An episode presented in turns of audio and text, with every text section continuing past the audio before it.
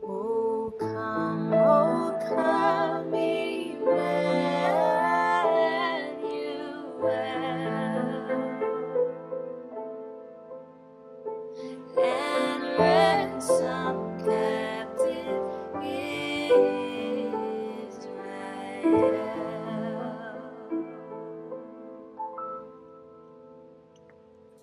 guys, it's Parker and Morgan here, and we want to invite you guys to our upcoming Advent service. It's going to be November 30th at the Ice House Amphitheater in Lexington at 7 p.m. And we want to see all of our Radius family there.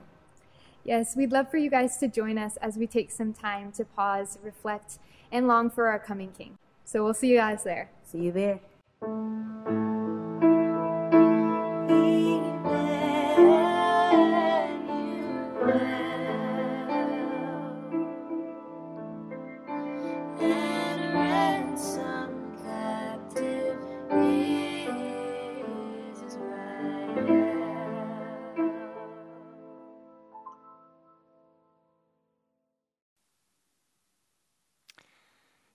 Radius, this is an all Radius Sunday. We do this about 10 times a year. This will be the ninth time in 2022. We pull all six of our campuses together like this. By the way, there's a seventh on the way. And then three times a year, we meet together like what you just heard about on at Advent. We'll meet down at the amphitheater in Lexington. We all get together. It's a blast. In May, we get together for Pray May, and we spend time obviously praying. And then in August, you ought to be prepared for this. We invite all the partners to a birthday party. Next August, it'll be our, our 20th birthday party. We really like what we're doing. We're kind of like a family around the table. Right now, we've got six with a seventh about to join the table, all different personalities, autonomous in some ways and together in other ways. On the All Radius Sunday, we really celebrate our togetherness. We do this uh, to hold us together. We do this to give your campus pastor a break from, uh, from preaching and carrying this role on a Sunday morning. We also do it uh, because it, we seem like it'd be good to hear from an old guy on occasion, and I happen to represent the old guys. On these Sundays, we tr- try to remind ourselves of our mission and our vision. If you haven't heard our mission statement, I'll tell it to you now. At Radius Church, we exist to glorify God, and we're disciplined to stop right there. That is enough of a mission statement. The end game for us is to bring Him glory. Now, you can't add to God's glory, right? He's all glorious. But over the course of our lifetimes, over the course of the lifetime of Radius Church, we hope to expose His glory so that our neighbors, so that the Midlands, so that the state of South Carolina would recognize His glory. Sometimes we say we want Jesus to be famous. He's all glorious. We just want people to know about it. So, Radius Church exists to glorify God, and then we state how? By making disciples, planting churches, and living generously. And we've been doing that now for 19 years. Hey, our vision, we call it Together 21. For some of y'all, you've been here a while, you don't even know what that is. We, we on our 18th birthday, we handed out some little booklets. On the cover, it says Together 21, and we just kind of laid out some goals for three years. We hold our goals with open hands because we really want God to direct us. So we, we set some goals for three years, and, and I'll share them with you now. We, we used a little phrase to describe it. It was you times two. Our hope over three years, from our 18th birthday to our 21st birthday, is that we would multiply. So you times two. The expectation is your seat at your campus right now would uh, stay filled with you, and then over, th- over the course of three years, somebody else would be sitting in the seat next to you. That doesn't mean you're changing out family members, right? But there's an empty seat somewhere, and we're hoping that you would multiply yourself into somebody else in your community, and there'd be another person in that seat. It's our discipleship kind of way of what, laying out this idea that we're responsible for our radius. We got groups at Radius. It's, it's, a thing that we do to hold us together in community. We've gotten a lot larger. We can know each other better in smaller groups. So we're hoping that our groups multiply times two. So we say G times two. Every group, we hope one way or another, will turn into two. Perhaps in your group, you know that one of the folks in there is an apprentice, and that's exactly why they're an apprentice, so that we could multiply into two. We want to multiply our churches. So we've got six churches right now, a seventh on the way, and we're hoping to see 12 churches by our 21st birthday. So we got about 20 months to get all this done, and we're trusting the Lord as we go forward. And we're hoping that we also will multiply the dollars. And you're like, this is exactly what I thought churches do. Well, this is how we do it. Over the first 18 years of our existence, we gave away, meaning outside of radius, $5.5 million. Um, we hope to double that in the next three years. So we're hoping to give away 5.5 million in the next three years. So let me, let me give you a little update of where we are and then try to bring clarity on what we're really trying to accomplish. U times two. So it's not really about butts and seats. That's one of the things that you can measure. It's really about discipleship, and that's that's what we're dreaming about. But when we did this at our 18th birthday, we had about 1,800 people at Radius among all the campuses. At this point, 14 months later, there's about 2,400 people at Radius among all the campuses. G times two, when we did this eight, at our 18th birthday, there were 75 groups. 14 months later, there's 105 groups. Churches times two, there were six of us. There's the seventh one being birthed right now. We call it Radius Carolina. It's going to meet downtown on the South Side campus. It's going to reach a totally different demographic, and we have an eighth campus in sight. So we're working down that road. Dollars times two, uh, we're working toward $2 million uh, as of 14 months. We're getting close to 2 million, shooting for 5.5 over the course of that three year vision. Hey, the emphasis for us to bring clarity is, is, is not to build this big church or to have this great groups ministry. We, if those things happen, they happen. The emphasis for us is that little time symbol in the middle. We believe that it's just normal for Christians, for people that really know Jesus, to multiply. That, what he placed in us ought to reproduce into someone else. So even if they don't come to Radius and you're discipling somebody, they go to another church in town or your town. Hey, hey, we celebrate. That's what that, our dream is that each of us would multiply. The expectation of Christ for the disciples when Christ ascended into heaven, he, he said he was going to send his Holy Spirit. And the expectation was that that Holy Spirit would multiply what Christ did for us into our neighbors. He actually calls us ambassadors, he calls us priests. He says that we will represent him inside of our radius. And we expect over time that that work that was done in us would double. Let's pray right now because uh, what we really want to happen on Sunday morning is that the Holy Spirit moves on us, moves in our rooms, moves in us individually. So let's ask Him to.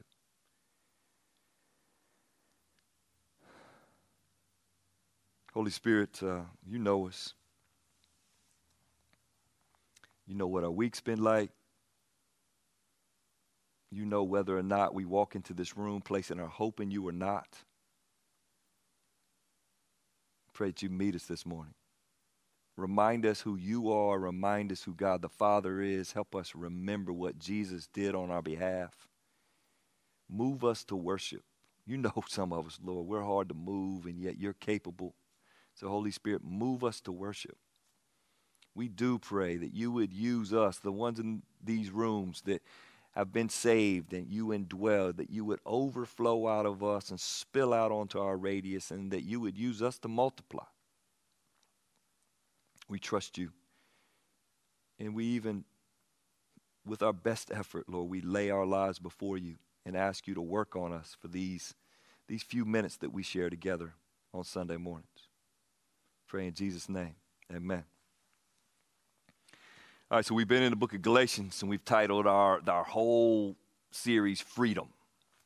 The very first Sunday we talked about Galatians, I read this verse out of chapter 5, which is where we are. It's my favorite verse in all of Galatians. It summarizes chapter 5 for sure and it gives a pretty good summary of the book of Galatians. My son, my youngest son's in college, and he's trying to figure out how you read all this stuff his freshman year. And, and my advice to him is, hey, read the first sentence of every paragraph and you'll get it. Like just, it'll, it'll move you through the book fast. It's how I got through college. So I'm kind of coaching him up. This first sentence is powerful. It, it sums up a whole lot of things. It, there's all kind of good stuff in the text, but this first verse, I just want us to spend a few minutes on it and let it speak to us. So Christ, chapter 5, verse 1, has truly set us free.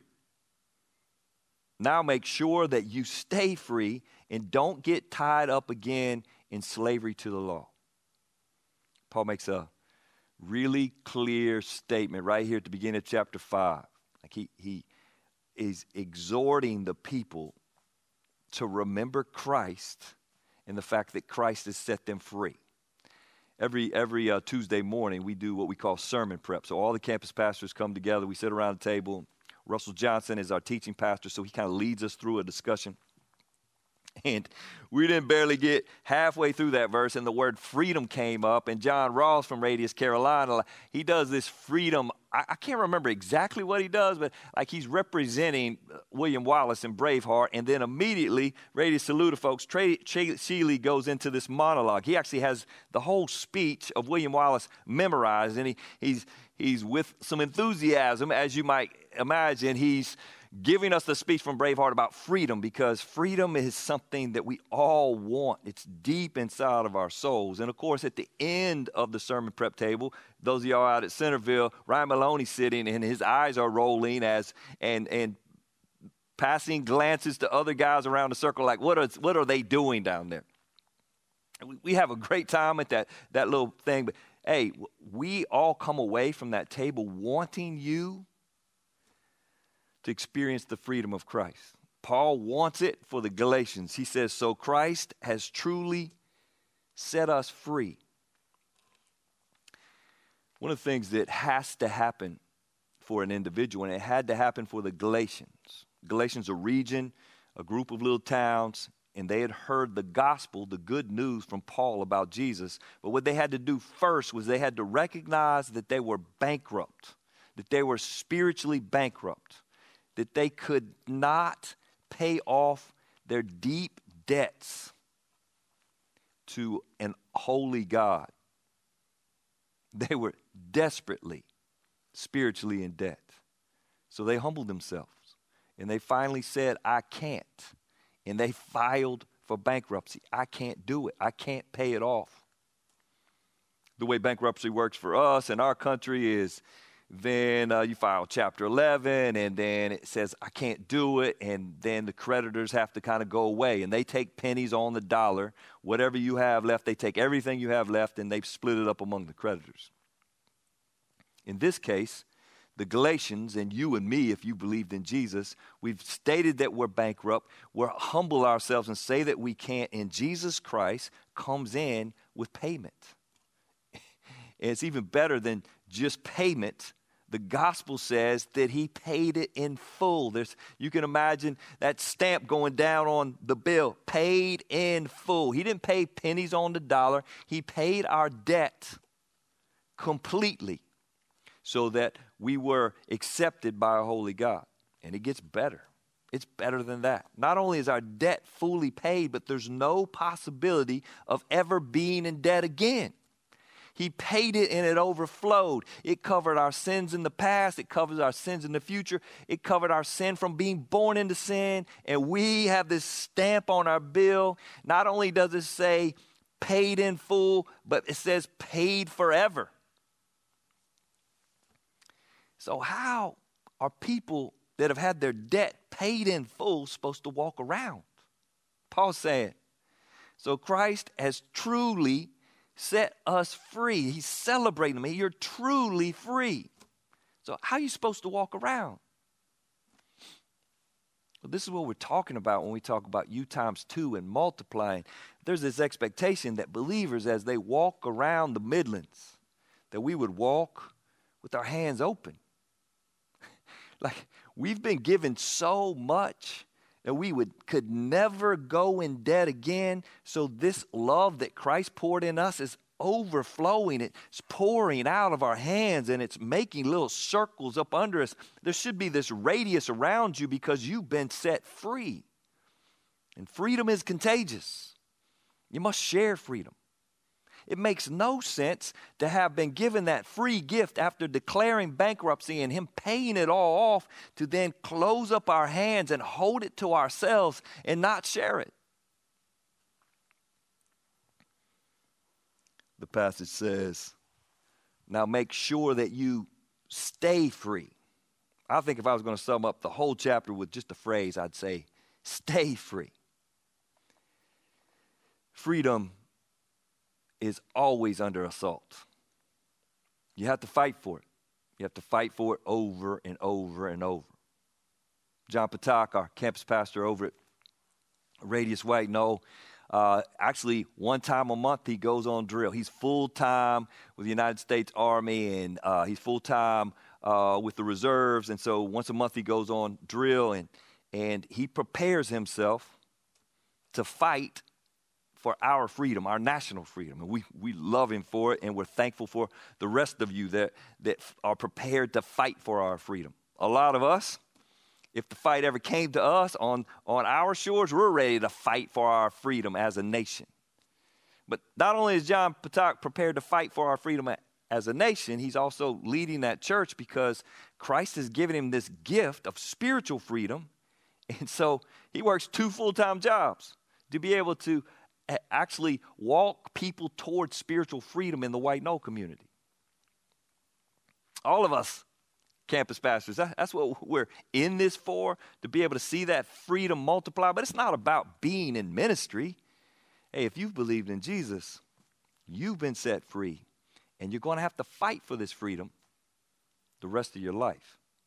He gave the freedom to us, right? Freely. We don't have to earn it but there will be an assault on it. And the verses explain. Verse 2 to 4. Listen, I, Paul, tell you this. You ever talk into your phone, talk to Siri? Colon, right? Like there's this statement. Listen, I, Paul, tell you this. So he's going to bring it with some heat. Colon.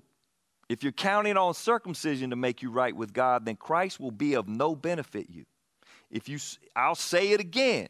If you're trying to find favor with God, by being circumcised, you obey every regulation of the law of Moses. For if you're trying to make yourselves right with God by keeping the law, you have been cut off from Christ. You have fallen away from God's grace. Paul brings it right in front of him. He's talking about this thing called circumcision. If you were a Jew and you grew up in Judaism, on the eighth day, if you were a male child, they would circumcise you. It was a way, as they cut away flesh, um, that they would make this statement that you are connected to a covenant between God and Abraham. And so it was, it was a very special thing in Jewish society and certainly in Judaism. And it was this covenant that they were recognizing. Paul, in other books, is going to say that that's the old covenant and this is the new covenant. And so he said, man, getting circumcised will not make you right with God. It's really interesting to read the passage, that, that whole verse. He says that you get circumcised to get right with God, that, that you think that you're going to find favor with God, that you're going to make yourselves right. All of us have some of that in us. We're innately legalistic. We use the word legalistic, maybe you've never heard it. It means that we feel like we have to perform to earn God's blessing.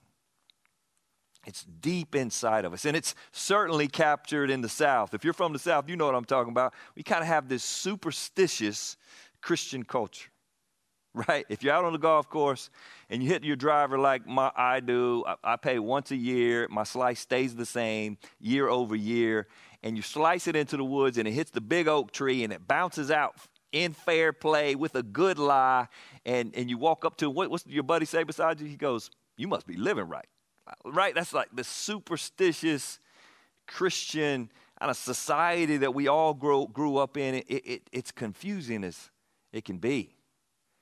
Uh, when little Johnny has a baseball game. And some of y'all are at church today because little Johnny's playing on the weekend. You don't want him to strike out. And you're like, the Lord, if I don't go to church, then little Johnny might, might strike out. Some of y'all want a date next weekend and you're thinking, man, I need to be at church or I might not get a date. Or, or some of y'all worried about the vote in two days and you're like, I want my candidate to win, so I'm going to be in church so the Lord will bless me. And some of that is just really jacked up. I baptized a lady uh, one time. It was, it was, a joyous day. We baptized a, a, group of folks and baptized her, and we had this big meal to celebrate afterwards. And she came up to me after the baptism, very stressed look, looking, and and evidently, when I baptized her, I didn't say in the Father, Son, and Holy Spirit. And she was very worried that because I hadn't said that, that the baptism wouldn't count. You see what see what's happened? Like we we had talked about it, we had walked through the gospel, and yet there's this innate legalist inside of all of us that you have to do things just right to earn the blessings of God. Our culture, the Christian quote culture, superstitious culture, is like I got to get baptized just right so that my life will get right. It's jacked up in all variety of ways, and yet every one of us in here, we, we're all caught in it in one way or another. Uh, when Radius was really small, in just our first few years of existence, there's maybe 75 people there. Reminds me a little bit of Radius Irmo. By the way, I had lunch with Patrick Olson over that. You guys are loved, man. Eh, Patrick loves y'all. Matter of fact, some folks from Centerville and Lexington, you ought to think about going over there and joining. He, he is growing into that leadership role and loving the folks that are there, and it needs to multiply. But y'all are in a great spot. He loves you guys. We were a lot like you, and there was this, there was this one guy, he's actually running sound one Sunday when Radius was just kind of forming up, and he looked at me, he says, I'm, I love being here. And he said, because people want to be here it was an interesting statement. It really encouraged me that day because he's saying, I want to come to church and worship. I want to be here with these people and worship together. It was this great statement. I hope it's always true about Radius that people are coming because they want to. But I know us, right? And I know me. Some Sundays I want to, and some Sundays I don't want to. So, what do we do about that? I wrote this down in my notes, and I hope not to confuse you, but some of us are disciplined. We're here at church on a regular basis, and some Sundays we come because we want to, and some Sundays, listen to me, some Sundays because we come because we want to want to. We're frustrated with the fact that we don't want to worship, and we discipline ourselves to come anyway because we hope that over the course of the hour and 15 minutes that we hang out, that the Holy Spirit will break in on us and break through our lack of want to. And that's happened many times for me. It's happened many times for us. So it's, it's okay to be disciplined, but at the core, the why matters. Like, I want to be at church on Sunday to worship. And then some Sundays, I discipline myself. I want to want to be there to worship because I want. I, I believe that the Holy Spirit could move me past my lack of want to. But what I hope's not happening at Radius, and I want you to examine your hearts right now, is that you're here because you have to be here. You have to be here because little Johnny's got a game on the weekend. You have to be here because you're afraid you'll lose the blessing of God. I, that's the wrong motivation. That's I just said it's jacked up. It's broken in some way. I, hey, if if that's where you are, talk to your campus pastor after this. It's all right. We're in the South. That's how a lot of the South operates. They come to church, they do all these things, or don't do all these things because they have to. They really don't know who God is and how He operates. That line struck me as I read these pas- this passage for the first time. Again, uh, you have fallen away from God's grace. What a crazy statement. I, I don't believe that He's saying that you've lost your salvation. It just doesn't fit the context. I don't believe that he's saying you were never saved. It just, it really, it doesn't fit the context.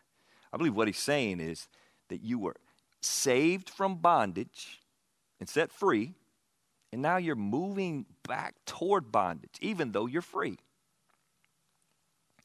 Uh, I read a, a, a pretty cool article this week that talks about the bondage of the pagans in that region of Galatia. They, they would get up in the morning, they'd pray to uh, their small g god of choice. If they were going fishing, and a lot of them did that for a living, they'd pray to the fishing god. If they were a young lady and she wanted to get married, she'd pay for, pray to the beauty god, right? If they were uh, a military man and they were about to go on a mission, they would play, pray to the military god. And so it was all this interaction between these small g gods, which uh, when things worked, all, all, was great. When it didn't, it created this great disappointment, even anger and frustration, and in truth, bondage. So the pagans were in bondage. And then Paul came in and preached the good news. What's the good news? I read this, this acrostic of the word grace. Acrostic meaning each letter has a meaning. God's riches at Christ's expense.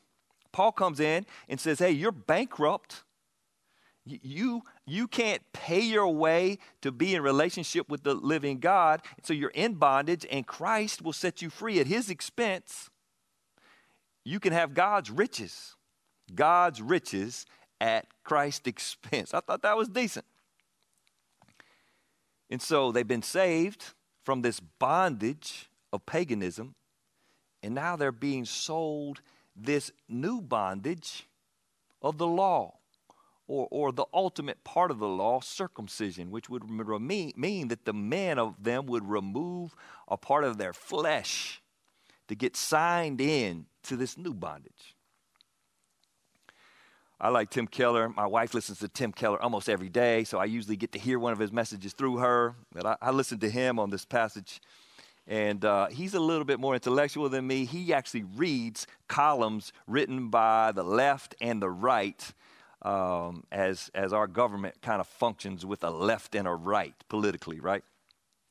I, I read Fox for two minutes every uh, morning and uh, CNN for two minutes. I just like, it's like, it's entertaining to watch their two different perspectives, right? Like, and, I, and I do it in two minutes because it also irritates the heck out of me if I stay there too long. Fox, oh, well, we'll just leave the two of them alone. I can tell you what I don't like about them both. But, but like side by side, they're really interesting. I do two minutes in each of those. I get about five minutes in on ESPN, right? Because it's a little bit more entertaining to me. But I, I, I, listen to these two different views over and over. And, and Tim Keller, as he, as he listens to them at a much higher intellectual level, compares them to the folks in this passage. The pagans that the Galatians used to be, this is how they used to operate had their whole life centered around individual freedom.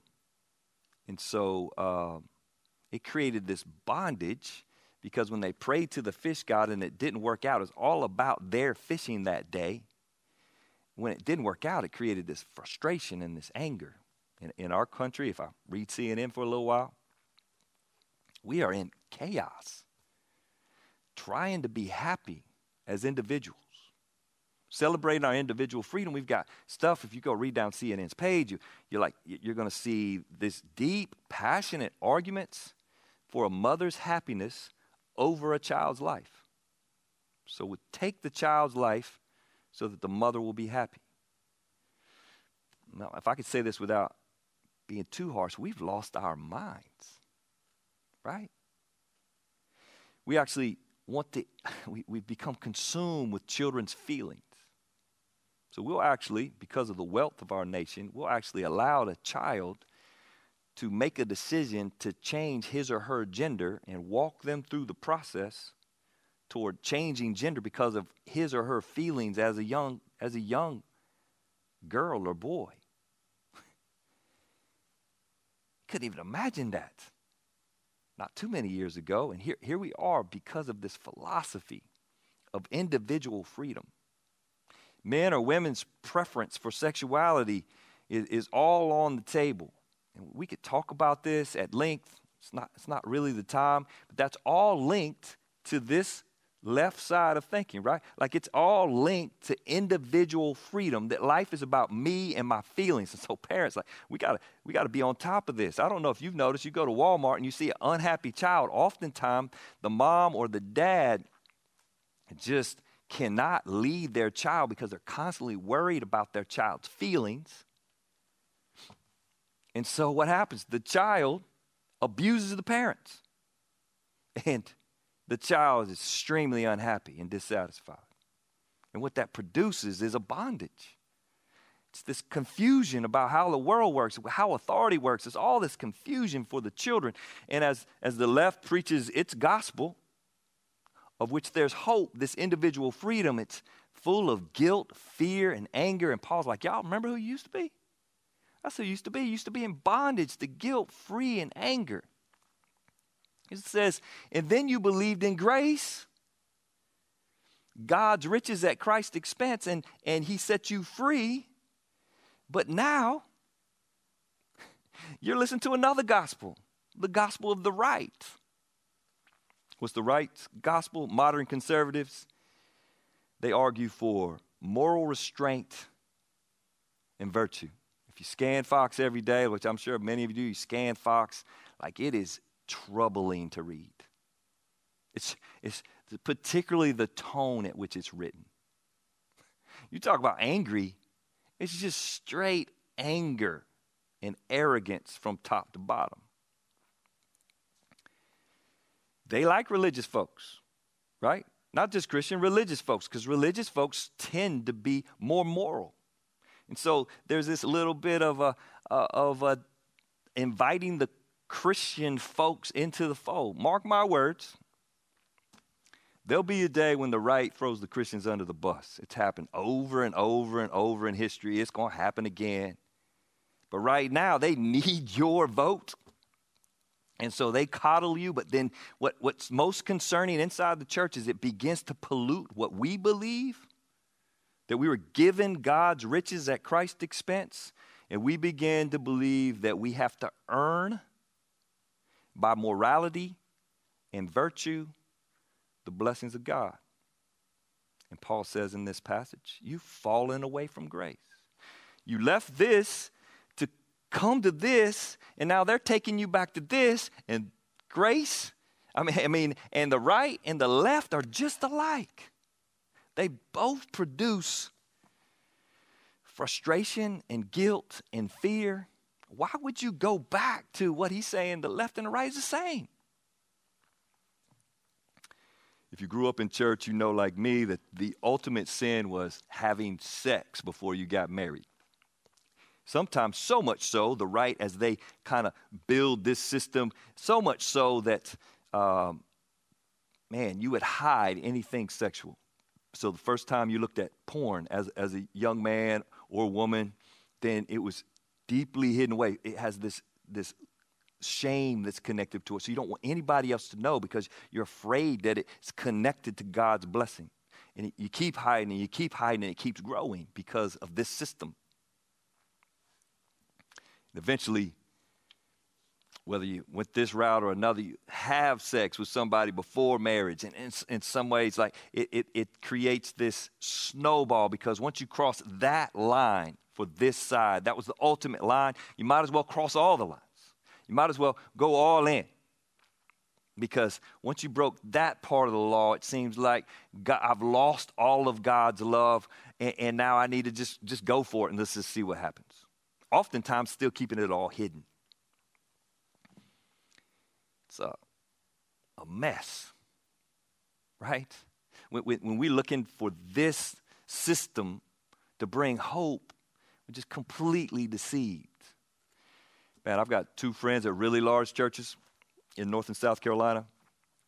And uh, when the whole mask thing hit the fan, they made leadership decisions like we had to at Radius on how to lead with the uh, lack of understanding of what COVID was. And so they required folks, they opened back up fairly quickly, but they required folks to space and wear masks inside of buildings. And, and 10 to 15% of the folks left over that decision and over their willingness to talk about what the Bible says about race. Those two things. 10 to 15% rolled from the right. What does that say to you? Says to me that this is where that 10 to 15% was placing their hope. What I would love to ask them is when, if you're leaving over this, then surely you're sharing the gospel overtly in your neighborhood because that's what you really believe there's hope in. But instead, like there's this hope that this nation is, oh, shoot, man, I want our nation to last forever, right? I'm willing to fight for it. I voted uh, early already. Like I, I, I'm in. But, but this over here does not have the hope that Paul's talking about in this passage. And we cannot fall away from grace. If I were to ever walk up on this stage and to preach the Republican platform or the Democratic platform, I hope that you would leave this church. I, if you love me, I hope you catch me afterwards and chastise me for preaching that as if there's hope long term in that. The hope of Jesus Christ is based on his grace. That's where true freedom is. He gave us God's riches at his own expense, and he expected us, it to change us.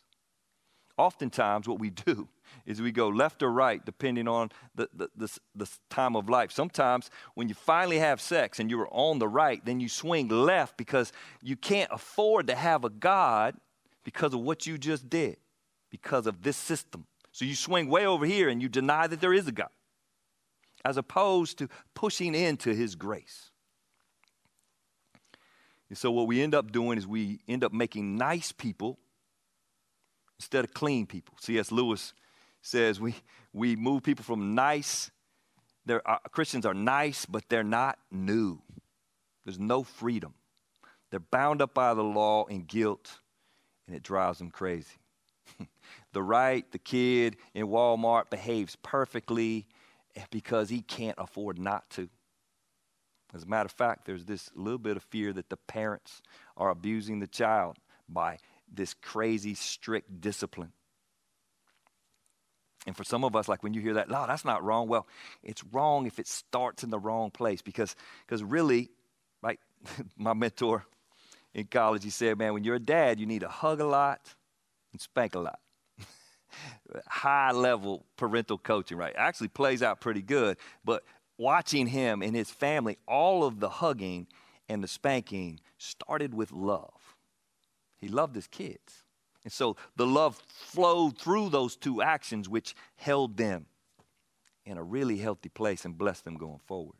And that's what this passage is about. I got a couple more minutes. Let me read you, read you this, the rest of this. But we who live in the Spirit eagerly wait to receive by faith righteousness God has promised to us. For when we place our faith in Christ Jesus, there is no benefit of being circumcised or being uncircumcised.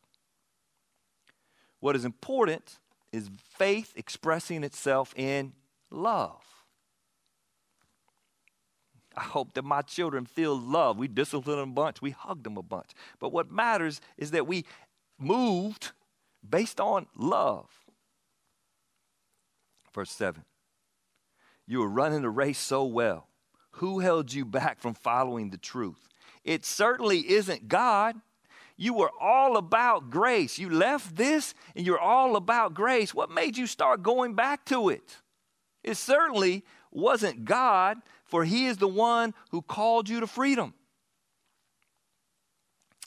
And then he closes out our little passage with a, a, very straightforward verse. It's directed particularly at the folks that are deceiving the folks and dragging them back from this place of living and freedom with God to a place of bondage. And he says this, verse 12 I just wish that those troublemakers who want to mutilate you by circumcision would mutilate themselves.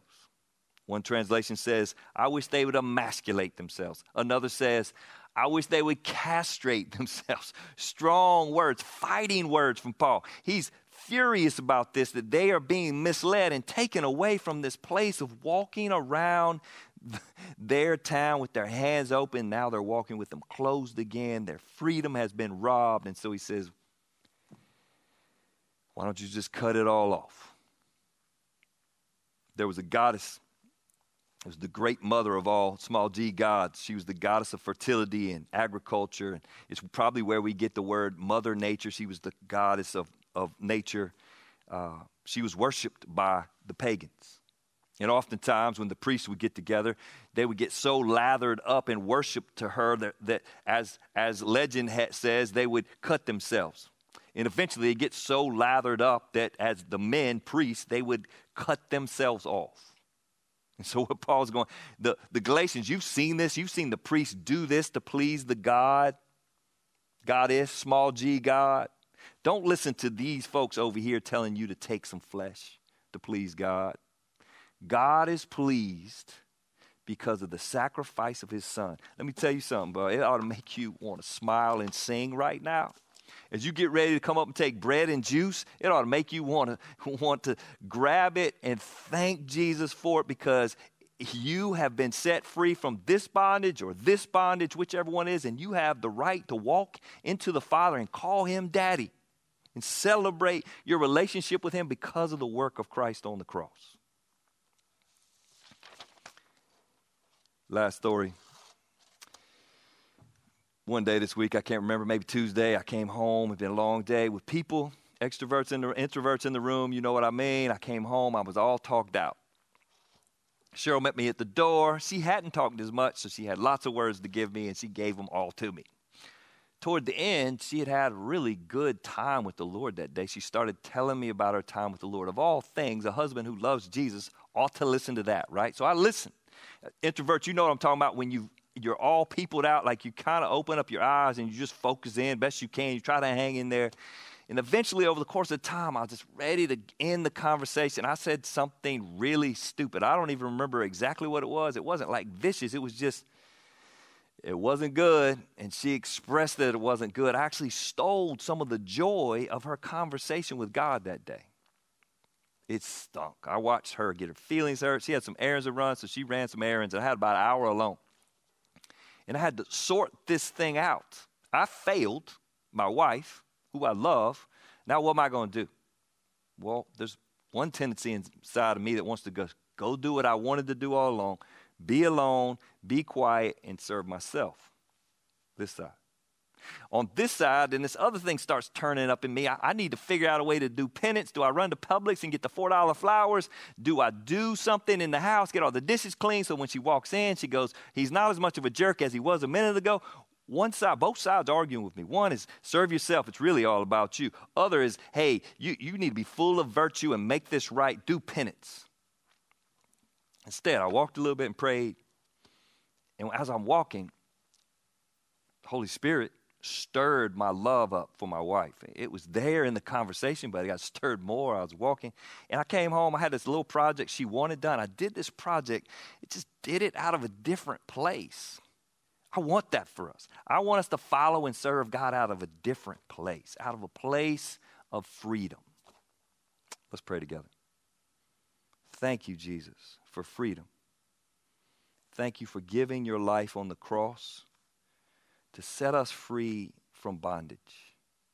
We love you for it. We worship you for it. We take this bread and juice to remember the act that you followed through on the cross to set us free. Thank you, Jesus. Holy Spirit, move on us right now in these rooms. Remind us of the work that you could do through us because of what Christ did on the cross. We want to be vessels that overflow with you, Holy Spirit. We want to bless people in our radius. We want our wives and our husbands and our children and our parents and our neighbors and our coworkers. We want them to experience what we have. Oh, Holy Spirit, we confess that we've grieved you and tried to perform sometimes in order to get your blessing. We know that you love us and you love others we uh, pronounce that right now. Thank you. In Jesus' name, amen.